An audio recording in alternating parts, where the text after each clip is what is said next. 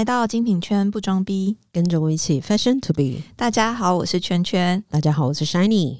我跟 Shiny 每一次大概就是以现在今年我们现在合作的模式，就是 我们大概就是平均一个月见一次，然后一次先准备一些扣打，然后我们在这个过程当中有收到一位。粉丝的来信，一位信众的来信，然后我们 拖欠的有点久，我们现在帮他做个解答。虽然我们已经在私信上面已经先回复过他了，对，但是我觉得这是一个也蛮有趣的问题。他说：“圈圈 shiny，你们好，我最近刚从中国工作回来。”然后他之前的中国的工作经验是在 LV 跟 Dior，然后他回来台湾想要继续从事精品业。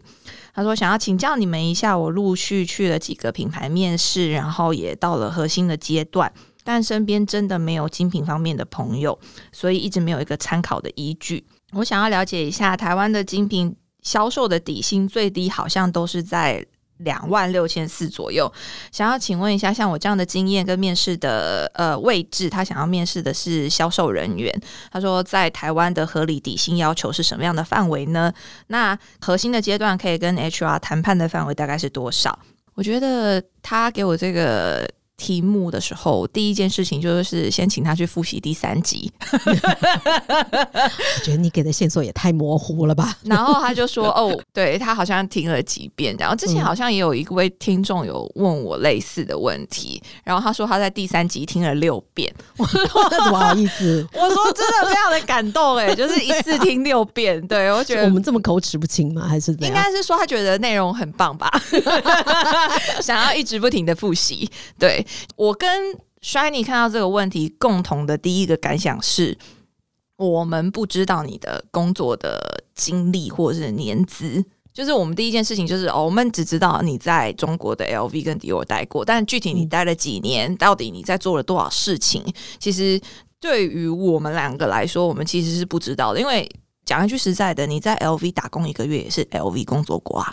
你在迪奥站过三个月，也是在迪奥工作过啊，所以或者是说在北京王府井的 LV，还是你在 这个叫乌鲁木齐的 LV，就是可能也是有点差别哦。对对对，就是这一个东西比较是我们没有办法去参考的依据啦。然后第二件事情就是说，其实薪资条件跟薪资水准这件事情。我觉得，呃，它是一个比较隐私的资讯，就是本来大家就是不会公开讨论啦。就即便就是很熟的同事，也不会问说：“哎，你现在底薪多少？” 对吧？后来也会有人八卦啦，是会一定有八卦传出来，而且一定你也会听过那种很夸张的底薪。但是我觉得，就是这个无论如何都是属于隐私的范围，所以其实说真的是真的比较不会公开来讨论这件事情。那我自己。横断的标准就是，我当时是新鲜人的时候，我的最低标准就是当时的最低薪资，就是你的一个月的最低工资是多少，我是以那一个当做最低的门槛，这样子。当然一定是会比较多，但是我的参考值当时是这个样子。那如果是选你，如果对于这样子非常新的新鲜人，你会有给他们一个大概什么样子的建议可以去做参考？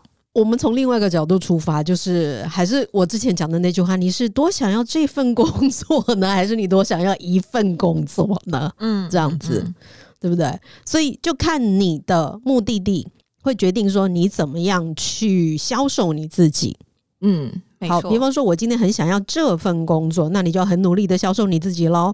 我来自于哪里哪里的 LV，哪里哪里的迪欧，我在那里做了多久？我手上有多少主顾客？我做了多少业绩？然后，如果我做了两年、三年，我有多少的成长？嗯，这些都是要拿出来讲的。嗯，那这些都是 HR 去判定你的价值有没有值得加码的，一定会有一个 base 在那边，但是他一定会根据这些点。就是看你的表现，还有当场的表现，你是不是讲的口若悬河，让他没有插嘴的机会？这样子他就会认为哦，加码加码，一包一包，一张一张，一直往上加，要不然他就是那一包放在那里，就是这里了，这个样子。嗯，我觉得应该说还有另外一个角度来看这件事情，就是说我们应该要整个来看整个的 total package。因为我们是在做，如果说你是以你应征的工作，就是你是销售人员，我们所谓的 CA 或者是 SA。那其实应该是说，我觉得几乎只要每一个工作你有牵扯到业绩奖金的。其实你都是要用看整个 total package 到底它的里面的内容物是什么来做判断，因为我们会有所谓的大月小月嘛，然后我们也会有所谓的，比如说真的是像是周年庆啊，或是一些比较很特殊的，比如说有一些品牌有在做一些高级珠宝啊、高级钟表啊，或者是一些家具啊，或者是一些所谓的窗秀，他们的抽成奖金也会不同。就是你要都可以问啦，对，就是你要去看。我觉得真的就实际上，你就直接问 HR 这句话：平均我每个月可以领到多少钱？底薪加奖金，平均每一个月可以领到多少？就直接问吧。对，然后或者是你自己，你期望当中，你觉得你最低你可以接受的年薪是在哪里？你可以就是把它整个算进去之后，然后你觉得，哎，这到底是不是符合我的期望？那我觉得这就是你可以去考虑你自己接下来你要怎么样子去接受这份工作。然后，因为每一个品牌它的抽成跟计算方式也都不同，所以你就是自己去看你大概你想要的是高底薪低抽成，或者是低底薪高抽成这样子。对，因为每一个集团他们的操作方式是不同的。那他后来又再回了一封信给我们，他说他就是非常的偶然打开 Podcast 搜寻，他说他突然间发现我们是一个可以在网络上面找到最详细资讯的平台。哎呦，我觉得我听到这件事情蛮开心的，就是这个也是我们做节节目的初衷啦。对，所以说。我觉得这蛮好的。他说他最后他还是决定接受这份 offer。然后他说他在这份 offer 里面有两个品牌是他自己比较有兴趣，然后想要在里面打拼的。然后他想要问我说，或者是问 Shiny 说，你们是会考虑呃，比如说品牌的发展性啊，或者是公司的制度啊，或者是员工的福利啊，或是销售的提成这些条件之下，如果都是相同的，你们会怎么样选择？选择店铺规模比较大的呢，还是任务比较重的？还是说你们会？选选择人员配置跟体量都相对小的店铺，那钱多钱少是另外一个方面。发展性上面，你们会怎么样去做选择？因为他自己在 LV 的经验是，公司的规模很大，每一个位置都卡的死死的，然后身边的姐姐们也都做了五年，还没有升到资深销售，实在不知道要怎么样子去看这个未来的晋升管道。你觉得你会给他什么样的建议？嗯，啊，自己都有答案啦。他自己讲了这句，表示说他很在乎晋升管道了，不是吗？嗯，我自己啦，我自己来看这件事情，就是说，就是像衰你说的，回归一个重点，你自己到底要的是什么？因为他很看重晋升管道，可是他同时他也很看重他的薪水。那我只能说，薪水在一个你满意的，在你 OK 的状况之下，就是一个你可以接受的门槛。那第二件事情是，如果你要从销售，然后比如说你要去规划你未来的这一个职涯。那我自己个人的建议是，我当时我是给我自己三年、五年跟十年的职业规划的一个呃，怎么讲计划？就是说我到底三年之内我要做到什么样的程度，然后五年之内我要做到什么样的程度，然后十年之后我有什么样的目标？那我觉得这个是你要先去想的，而且。我觉得其实也不用想的太远，因为人生的发展你都不会知道，有可能你做一做之后，就突然间想要转职了。我要说的是，人生的意外你也不会知道。对呀，对呀，就是你不会去知道说你到底你要去做什么。但是如果你以你现阶段假设，呃，以我当时来讲好了，哦，我的目标就是我十年之后我要晋升为主管职。那不管是什么样的主管职，可能以前的目标是会觉得说啊，可能十年之后我要当店经理，但是后来发现十年之后干不了店经理，就是就是你自己实际在做了之后，你的那个时间轴一定会去做一些微调，或者是去做一些调整。但是你要先给你自己一个计划，这个东西攸关于你到底。要怎么样子的去做规划，以及这个工作，以及你选的品牌跟你选的店铺都会有很大的关系。我举例来说，你的主管，对我举例来说好了。当时其实我是从一个相对比较大的品牌，然后转换到我现在自己的品牌里面来做所谓的主管职。那当时其实我自己个人的心态上面来讲，我有觉得有一点点可惜。可是那时候 Shiny 给我一句话之后，我觉得反而觉得这是一份幸运。就是说我说的什么？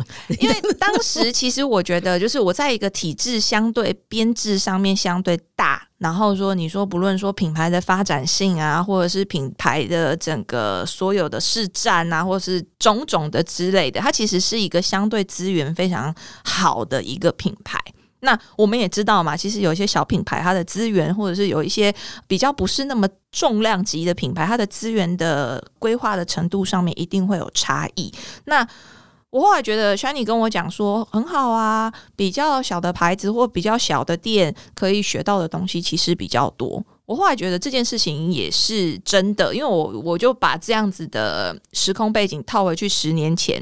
我确实确实在我第二个东家的时候，我是很专注于的在做好我自己岗位上面要做的事情，因为我就是一个资深销售嘛，所以我每一天要做的事情就是不停的卖东西，然后呢，不停的跟客户建立关系，跟不停的把我的单做的越大越好，这是我主要的工作。可是当然，这个过程当中，我累积了很多学习跟养分，是到我。现在我可以去做运用的，这都是不会有白走的路啦，应该这么说。可是当时确确实实，我的首要的工作就会比较 focus 在那个上面。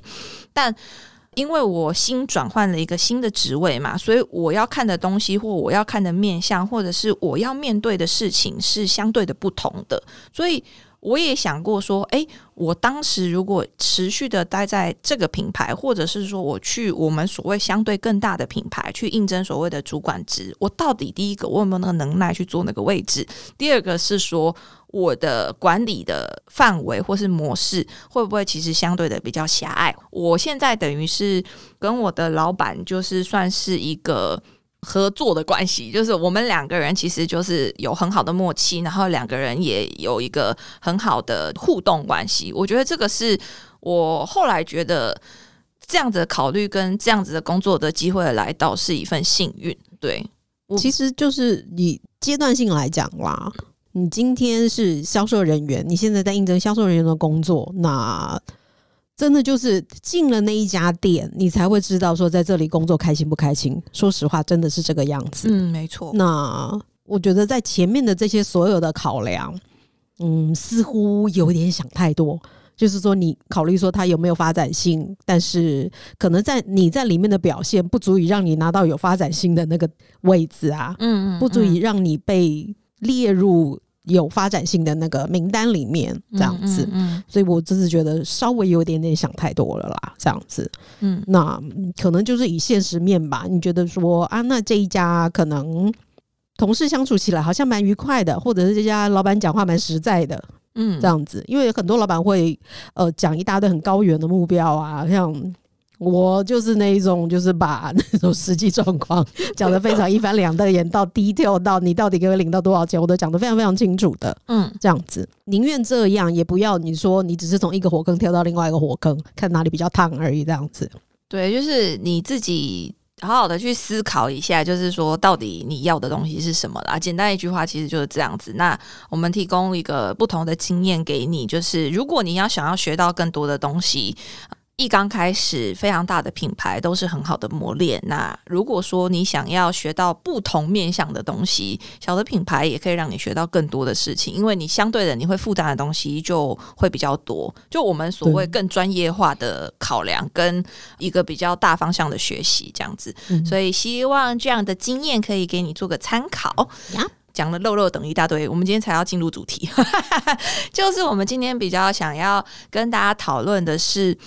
上一次就是前几集，我们也有跟大家讨论到说，哎，你开立一个新的店铺啊，或者是说，呃，你开立一个店铺转换位置啊，或者是说，我们平常在调到一家新的店，对我们平常在运作的时候，我们所谓的后场，我们的 back office 到底都是一个什么样的状态？而且这个 back office 的状态，其实完完全全就是可以看出一家店。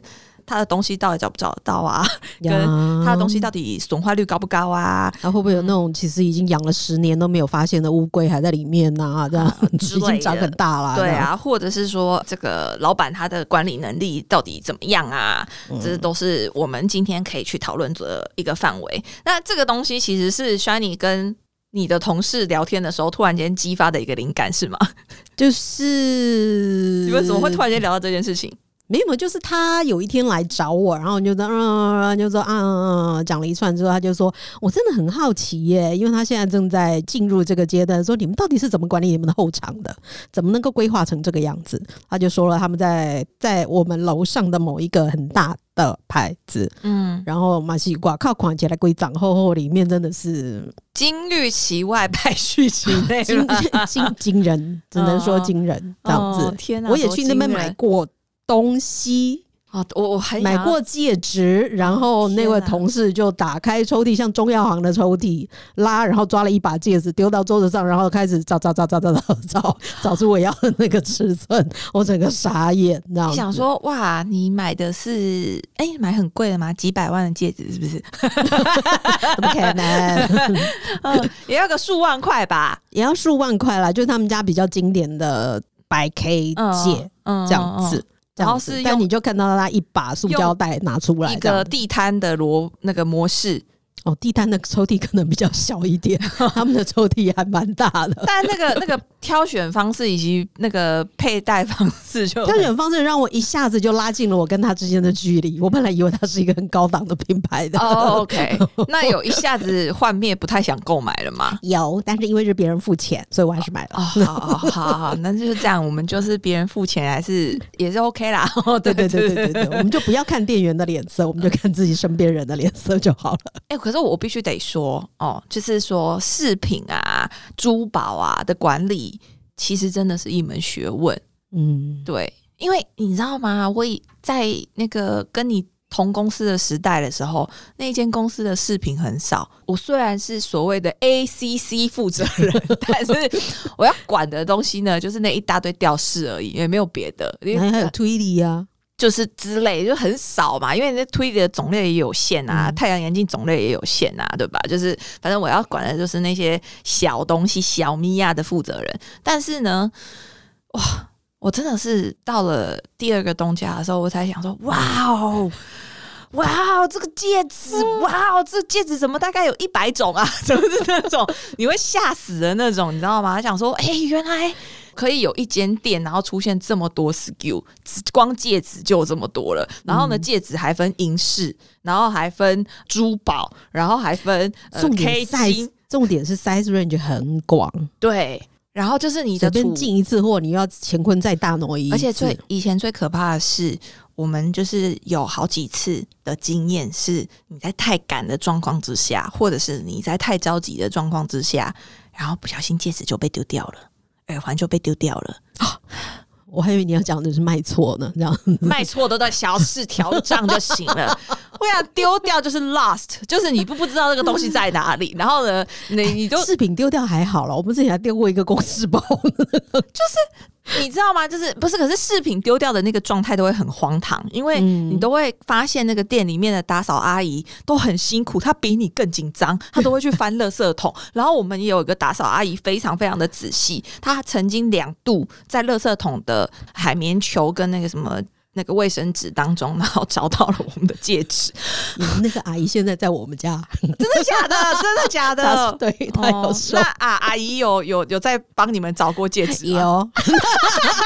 我们不是同事的戒指掉在地上，然后他很认真帮我们找了两天，两天在吸地的时候就在小姐在洗你的戒指。天哪，阿姨真的是很认真、很优秀哎，超优秀哎，她真的是解救了苍生哎。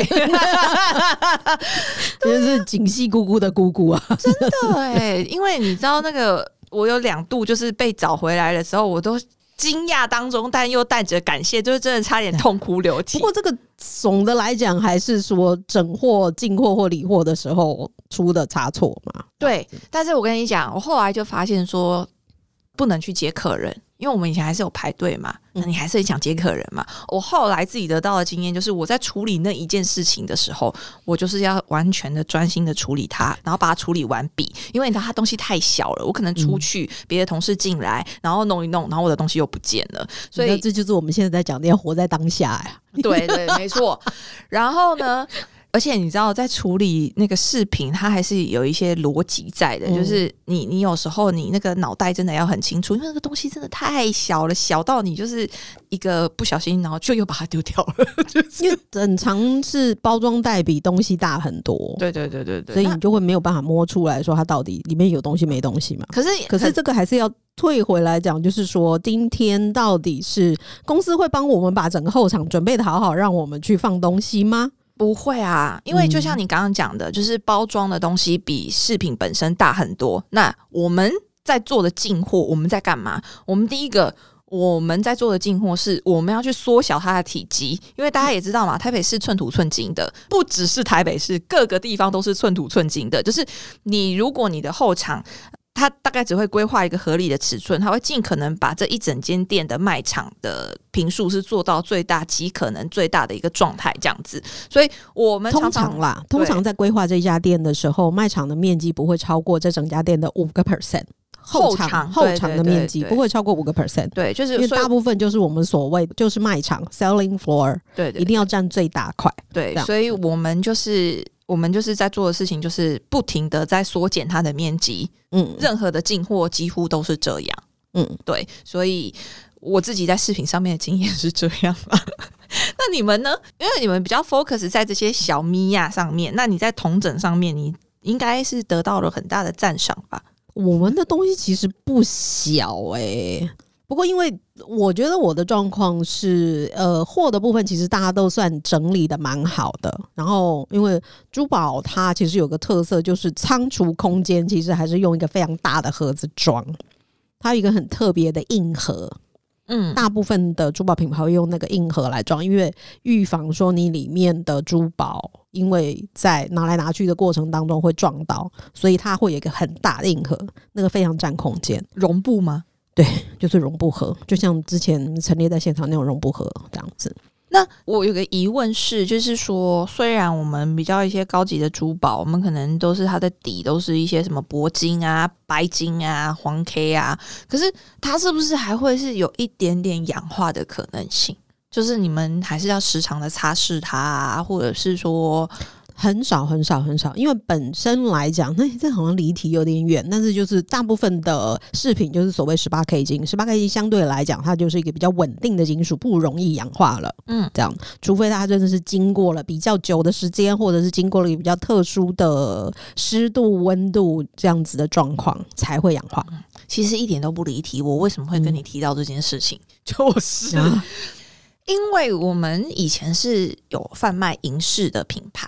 或者是说，现在甚至于有很多的品牌都是做合金，那其实这些东西的氧化都超级明显的。因为我讲的是 K 金，你讲的是银，跟不一样的合金状况不一样。对，可是因为当然珠宝一定是就是 K 金嘛，铂金嘛，但是你说 fashion 的牌子，它用到最多的就是银饰合金。然后我们会聊到这个东西，是因为你在缩减它的过程当中，其实真空包装。也是一个很占面积的事情，因为我们以前就是常常就是客人现在现场看到的银饰，跟到时候我从后场拿出来的，哇，怎么长得完全不一样呢？哦，那色号是零一还是一零啊？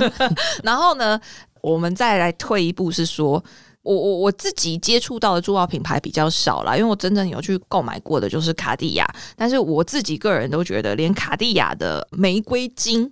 跟他们的黄 K，其实你不仔细看，真的看不太出什么差别。然后我要再退回来说 fashion 的，就是因为我们以前的牌子也是有卖玫瑰金啊、黄 K 啊什么之类。我跟你们发誓，我真的一定要看那个八口本，我才知道它到底是玫瑰金还是 黄 K 金，因为它已经氧化长到太像了。你知道吗？就是那个玫瑰金已经完全就是脱色脱到已经有点太像了。然后我们为了以防这件事情，我们的黄 K 跟我们的玫瑰金还一定要分开尺寸，要不然我真的会不知道那两个到底谁是谁，我一定会卖错东西，而且很常很常有人卖错。我们只能说这个状况应该比较特殊啦。不过因为处方的艺术也很重要。讲到这个，因为玫瑰金本身它是有一部分是含铜嘛，对，就是让会稍微黄一点，或稍微呃，应该说让它稍微红一点，对对对，红一点点，就是加了铜让它红一点。那铜本身就是一个比较活跃的金属，嗯所以也是让它比较容易氧化，在三种不同的合金当中比较容易氧化的一个状态，这样子。我自己以以前在卖的时候，都是跟客人说，他在他黄 K 跟就是玫瑰金选不出来的时候，我都跟他们说，你就买那个玫瑰金啊，反正你也很喜欢玫瑰金嘛，你也很喜欢黄 K 金。我跟你说，那个 玫瑰金戴久了，它就会很像黄 K 金哦。不我看起来，超不专业的，然后我每次跟一些客人讲完这些事情，他们都会大笑，因为他们都觉得我其实讲的很很有很道理，真诚，对对，很有很真诚。应该不应该这样的啦？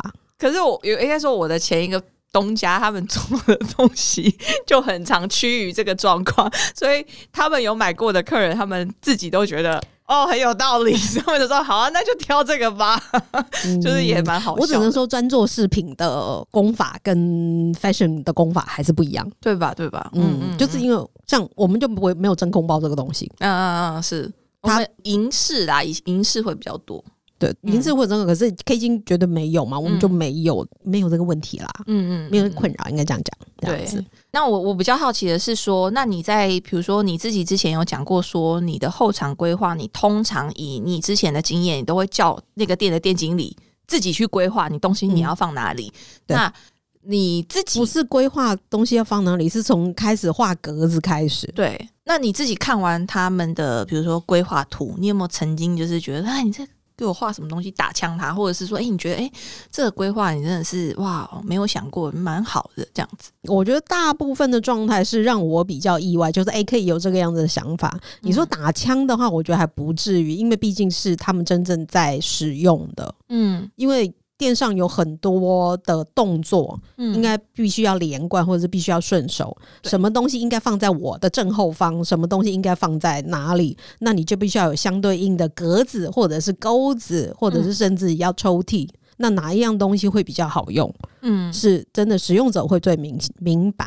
嗯那我们的责任最主要就是因为，比方说有些牌子它会规划有经理的座位。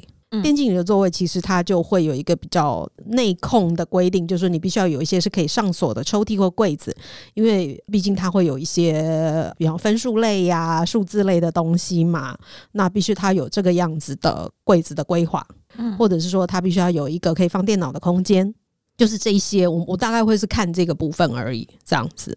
那比如说细部的，细到你们的饮水机要放哪里呀、杯子啊这些要放哪里呀、你就不管了。我不管啊。那我我的意思是说，比如说，那他们画给你的，比如说大小，因为我不知道、欸，我真心的觉得，我过了这么久的时间，我很常发现有一些人对于尺寸或者是它相相对应它应该可以有的容纳量，它是没有概念的。对这件事情让我觉得非常可怕，就是可是大部分人没有概念，是实话。嗯那这个就必须是我跟店经理跟厂商一起讨论，嗯，因为厂商一定会先画一版出来嘛。我觉得最简单就是由他那版再去微调，或者是左右调整，或者是卷卷柜改成木柜啊，或者是改成角钢啊之类的。这个样子调整会是最快的，嗯。大家也比较有概念，我到底需要什么样的东西，或者说真的真的不行，那你就是用空格，我们最后用木几何，然后后面再加挂杆，等等，后续再加，嗯。依照说，哎、我现在进货的状况，我货进来了，那我存放会大概什么样的状况，我再去调整我所需要的仓储空间，应该是格子还是杆子还是抽屉嗯这样子最实用。我会这样子说的原因，是因为啊，就是我我之前不是有跟大家分享嘛，就是我们 我们的仓库就是一直被人家想说个神秘的空间，哎，那个神秘的空间一直想要做改善，可是他们都一直想要把那个神秘的空间从 A 塞到 B，可是我我就是一直很纳闷的是说，你们用脑袋瓜，或者是说今天即便你不懂这个店铺，可是你看一下两边的储放跟收纳量。是完全不合理的，A 比较大，B 比较小，所以 A 的东西根本不可能，你不管你怎么做，你 B 是完全塞不了的。到底为什么会一直想要把 A 放到 B？我这个是我第一个提出的点。然后，当然我们也都是有好好的沟通跟去回绝我们觉得这件事情是不合理的。那第二件事情是我自己分享一件事情，是说我从我之前前一个东家听说，我前一个东家的那个配置啊，就是后场配置，是我没有很多就是不同品牌参观的经验嘛。我说实在的，我。我我算登峰造极了啦。对，我听说我们那个的配置已经算是对，就像你说的登峰造极，已经好到不能再更好了。嗯，就是是一个完全很欧规的 的设计，就是非常的合理大，对，空间够大，然后设计合理，然后而且还可以分区，对，然后也可以把它整理的非常的干净。所以我觉得，就是因为我有待过一个你知道这么 amazing 的的店铺，所以我还有一个就是挂衣杆在更衣室的店铺。对，就是所以我自己等于是说我我在当时的规划上面，我有了这样的概念。因为其实那一间店铺它的规划是非常的非常非常非常的标准的，就是说你男生的东西，你的四周围的仓库一定是放跟男生商品有关的。而且就是像 Shiny 说的，你怎么样走是最顺手的，你怎么样弄是最方便的，然后跟你怎么样走的那个动线啊，或者是说包装啊，或者是结账啊什么的，这一切的一切都是最合理的。然后它的逻辑上面也都是可以让人家很明白的。因为其实最害怕的一件事情是你规划了很多仓库，可是你每一个仓库。都是一个不同的概念。我要这样讲的地方是说，我们最好的后仓规划是，今天即便一个新人来，他都可以花最短的时间去找到东西跟找到货，或者是说，今天一个他点来支援的同事，他在我们有的一个现有的体制之下，他可以马上找到他要的东西。这个是一个最完美的状态。为什么很多人一直不明白这件事情的重要性？就是。你除了你店上原本的 CA 之外，我们最常做的一件事情是，我们会聘请很多不同的 PT。然后我们最常要去 PT 做的一件事情，就是你去帮我拿什么什么东西，你去帮我拿这个货，你去帮我拿那个货。你的仓库只要没有规划的很好，这些 PT 他永远没有办法帮你帮上忙。他永远就是你请他去拿货，他下大概两分钟之后，他过来说：“不好意思，我找不到。”不好意思，这个所以这个应该要放在哪里？我不知道你有没有很常遇到这样的情形啊？但是如果我自己本身，我作为弱管理者的话，这个情形是我非常非常禁止的，不允许的，因为我觉得太夸张了。所以我们做了很多细部的调整，包含你找货的逻辑。因为像 Shiny 曾经也有在这个过程当中提出说。哎，是不是每一个品牌它在后场的规划跟储放，它是有该赖可以去执行的？应该其实现在大部分的牌子应该都是有的吧？还还是有一些品牌是没有的。该赖都是不实用的，我必须这么说。嗯，因为该赖没有办法去符合你实际的仓库的状态，因为该赖只会告诉你说，就像你刚刚讲的嘛，应该要放在顺手的地方，难得的东西应该都放在一起。该赖只会讲到这个，嗯，其他就没有办法再讲了。或者说他顶多告诉你说，嗯，鞋盒不能乱画，呃，对，等等之类的，或者是说那个衣套太长要剪掉，只能讲到这些。嗯，可是你真的该怎么去存放你的东西，他只跟你讲说啊，不要挤压，不要什么什么，就这样。刚才我真的觉得说没啥小路用，可是我觉得有一些该赖是蛮蛮好的，因为这些该赖它的设计过程当中，就像之前 Shiny 说的。我们现在有很多的品牌，他们在做的就是 store excellency，就是它可以让它的那个 retail excellence，对，就是之类的，就是这些东西，就是它可以让它变得怎么样，变得更好。那这个过程当中，就我觉得这些该赖就是它执行的一个方针呐。因为应该这样说，你如果在你现有的空间待久了，其实你不知道别人怎么做，那你也不知道有更好的方法。我举例来说，皮带。很多牌子，我相信现在皮带都还是全部卷在一起，然后放在木具盒里面的。还是你太久脱离 fashion 了？没没有，我就是觉，如果只是觉得听到这个就是问号，因为我们从我那个时代就已经不准卷啦，对吧？对吧？可是你知道吗？现在还是有这样的厨房方式。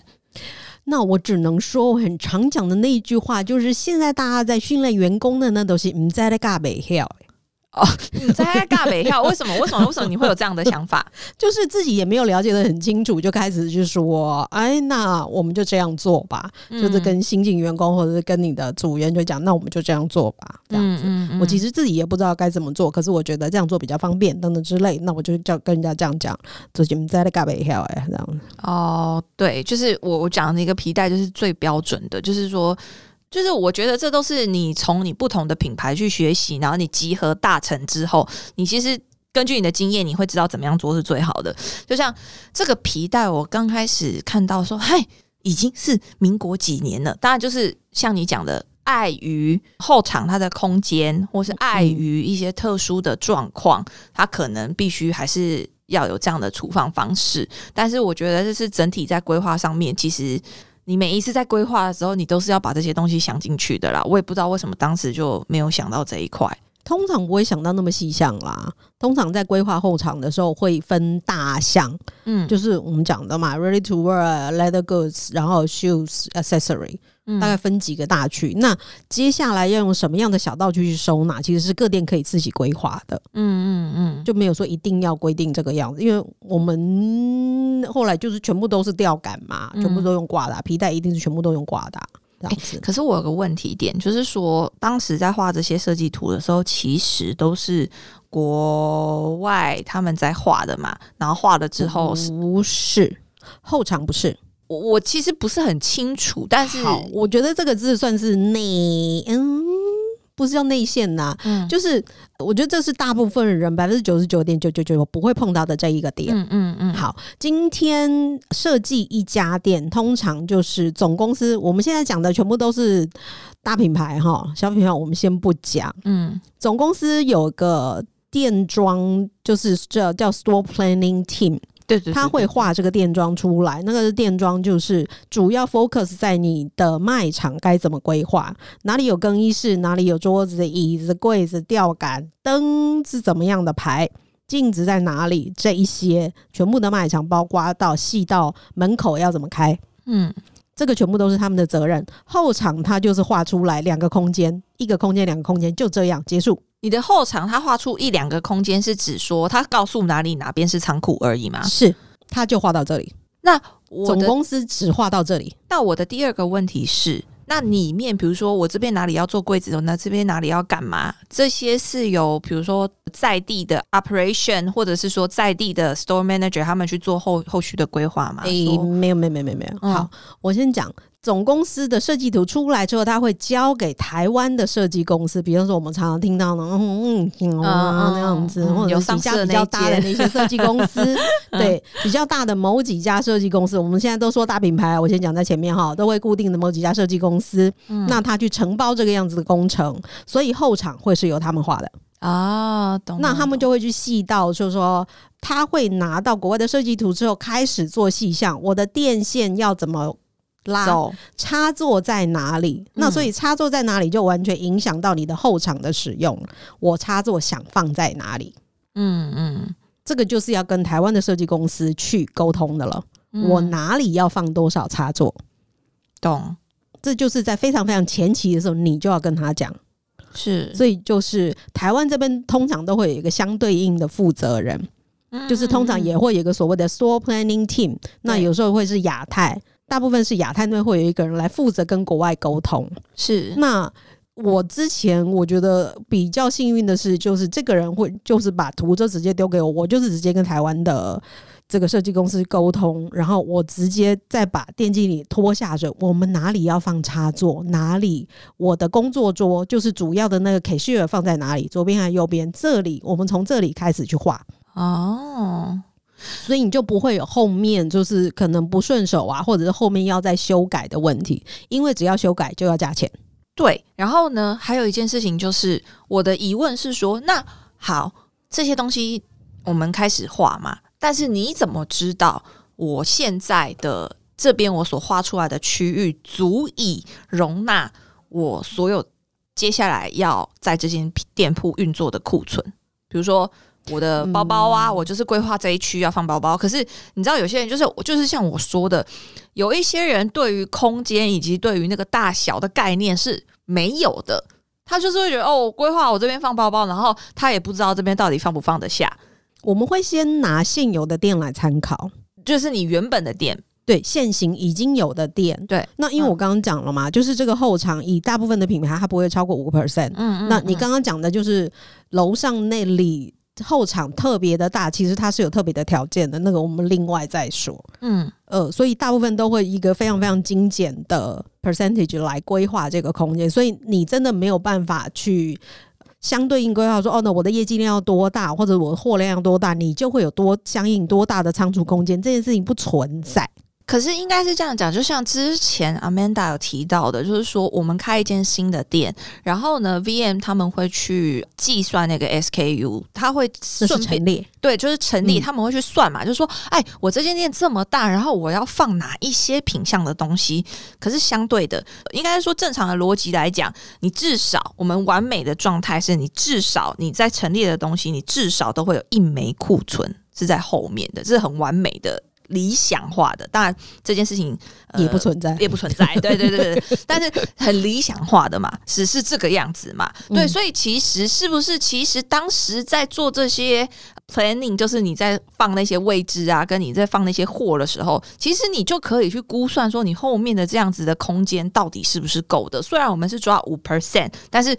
不够，就是还是要调整啊，否则你看，就像你说的，做好了，不管是打掉，或是不管在修正，都是要钱呐。可是我就觉得，每次国外在花这笔钱的时候，都好像觉得就是 我要有几个没有啦。我觉得这中间有几个 bug 是我们可能前面没有办法预完全预估到的。比方说，好，接下来的几季到底会出多少的新款？嗯。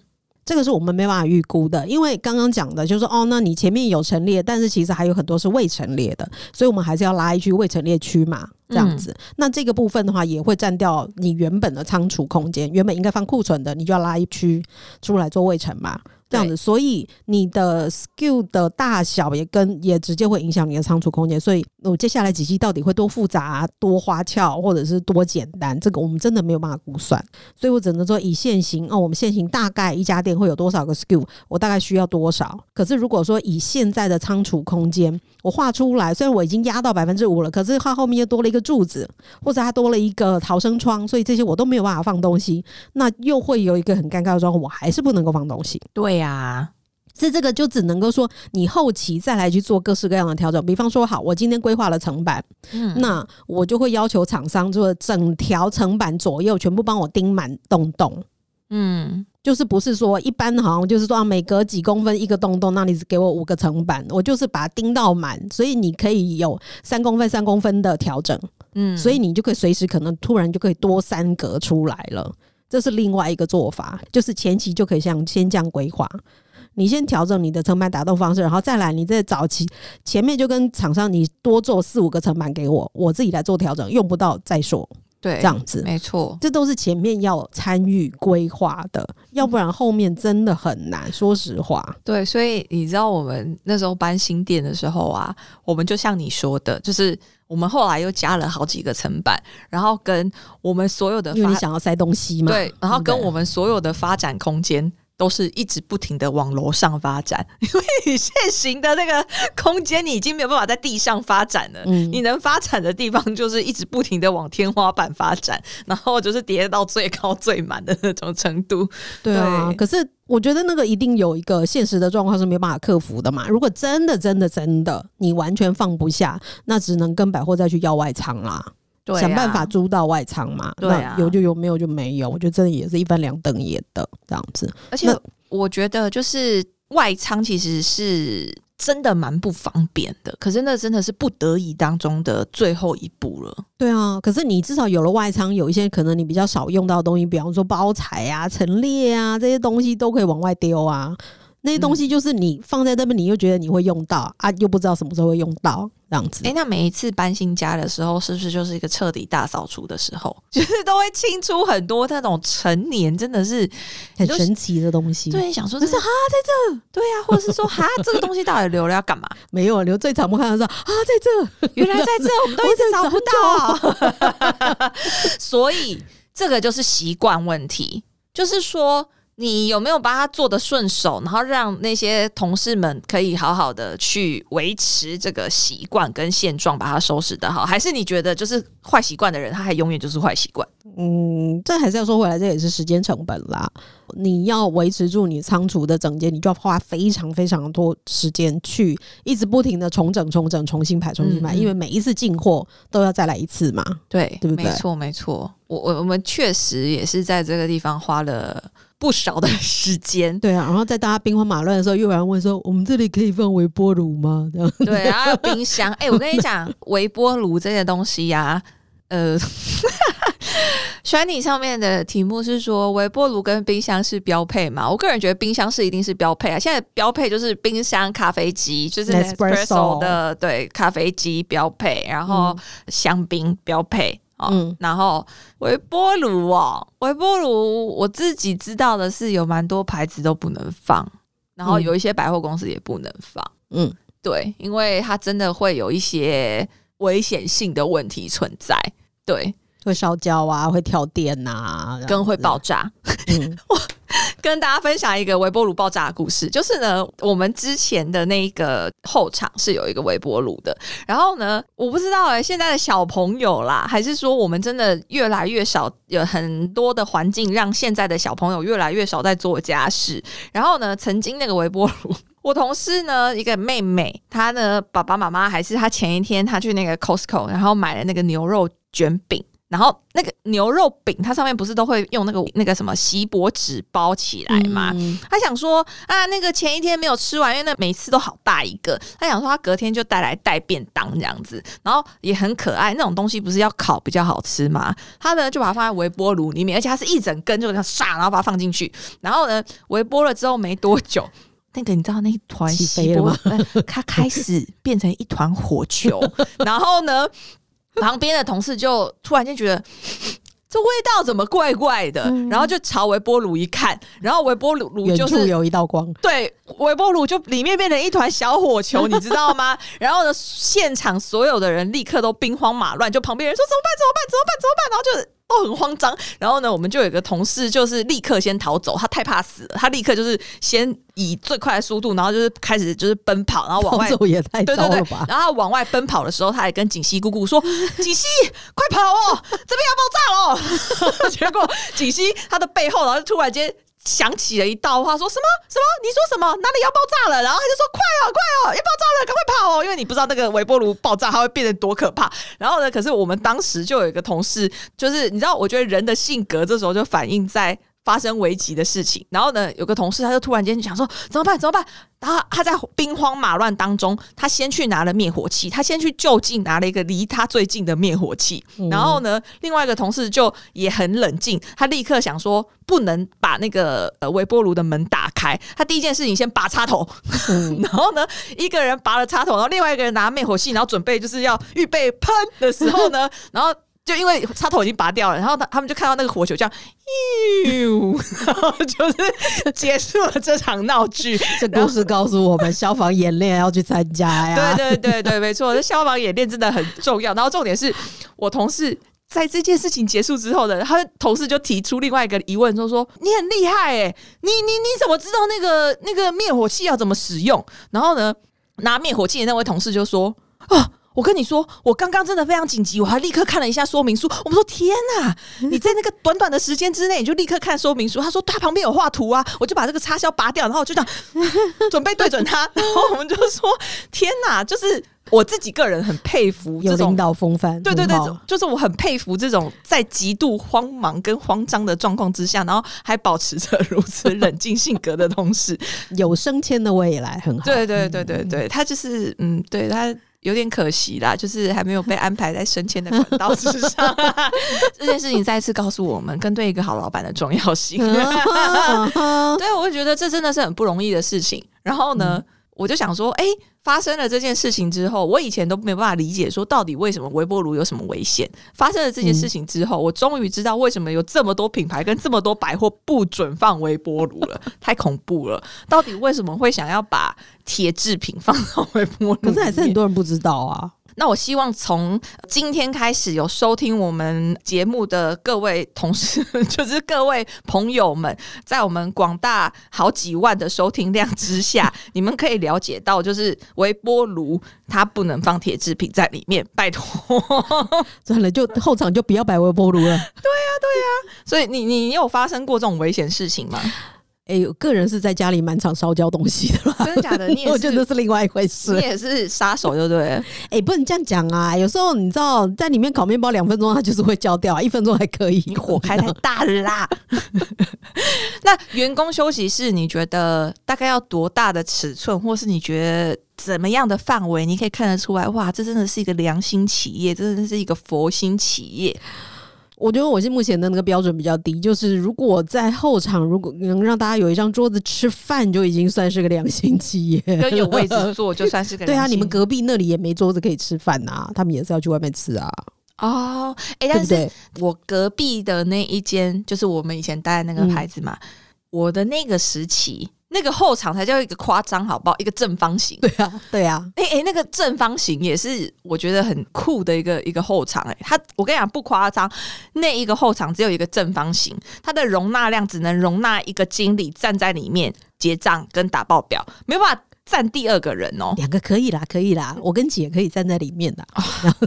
我有跟姐一起站在里面过得，很挤，可你不觉得很挤吗？就很压迫啊！是是是，但是我觉得那个就是有一个现实的问题嘛，所以它有外场吧。可是那个外场也超难用的。嗯，对对啊，就是超级难用，反正总比没有好。对，然后呢，我们这样说，然后我们以前吃饭呢，都在更衣室吃。嗯，对对对。我知道，哎，很可怕，哎，你知道吗？你知道你不能吃那种味道很重的东西。然后我们所有可以放置的什么员工水啊，什么什么，全部都在更衣室的那个镜子后面。对，镜子后面。哦，那个那个才叫很多神秘的空间。你不觉得你现在已经算很大了吗？嗯，还可以有个坛。至少还可以开谈，对，至少我还可以坐在那边，对 我还可以坐在那边打报告，哇，感恩上帝哦，对啊，所以我觉得这个蛮有趣的啦，就是后场的规划，或者是说我们在拿东西的顺手度上面啊，我觉得基本逻辑啦，基本上就是再总结一下我们今天的内容，就是呢，其实。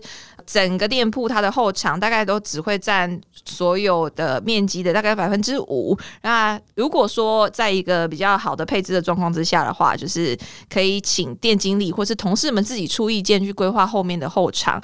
然后逻辑的话，可能就是你男生的东西，你后面就是放男生的，就同类别的在一起了。对对对。然后我还有一个意见可以提供给大家，就是尽量不要拆开来放东西啊。我觉得自己没有在卖东西的人，或者是就是他们其他人，他们都很喜欢跟你讲说：“哎，你就抽几双你们的 best seller 放在这里嘛，就拿个几个你们的 best seller 三期都放这边。”对啊，不要这样，这样子就是你永远都会找不到东西。你 always 就是你不管在盘点，你不管在找东西，你就是会找不到。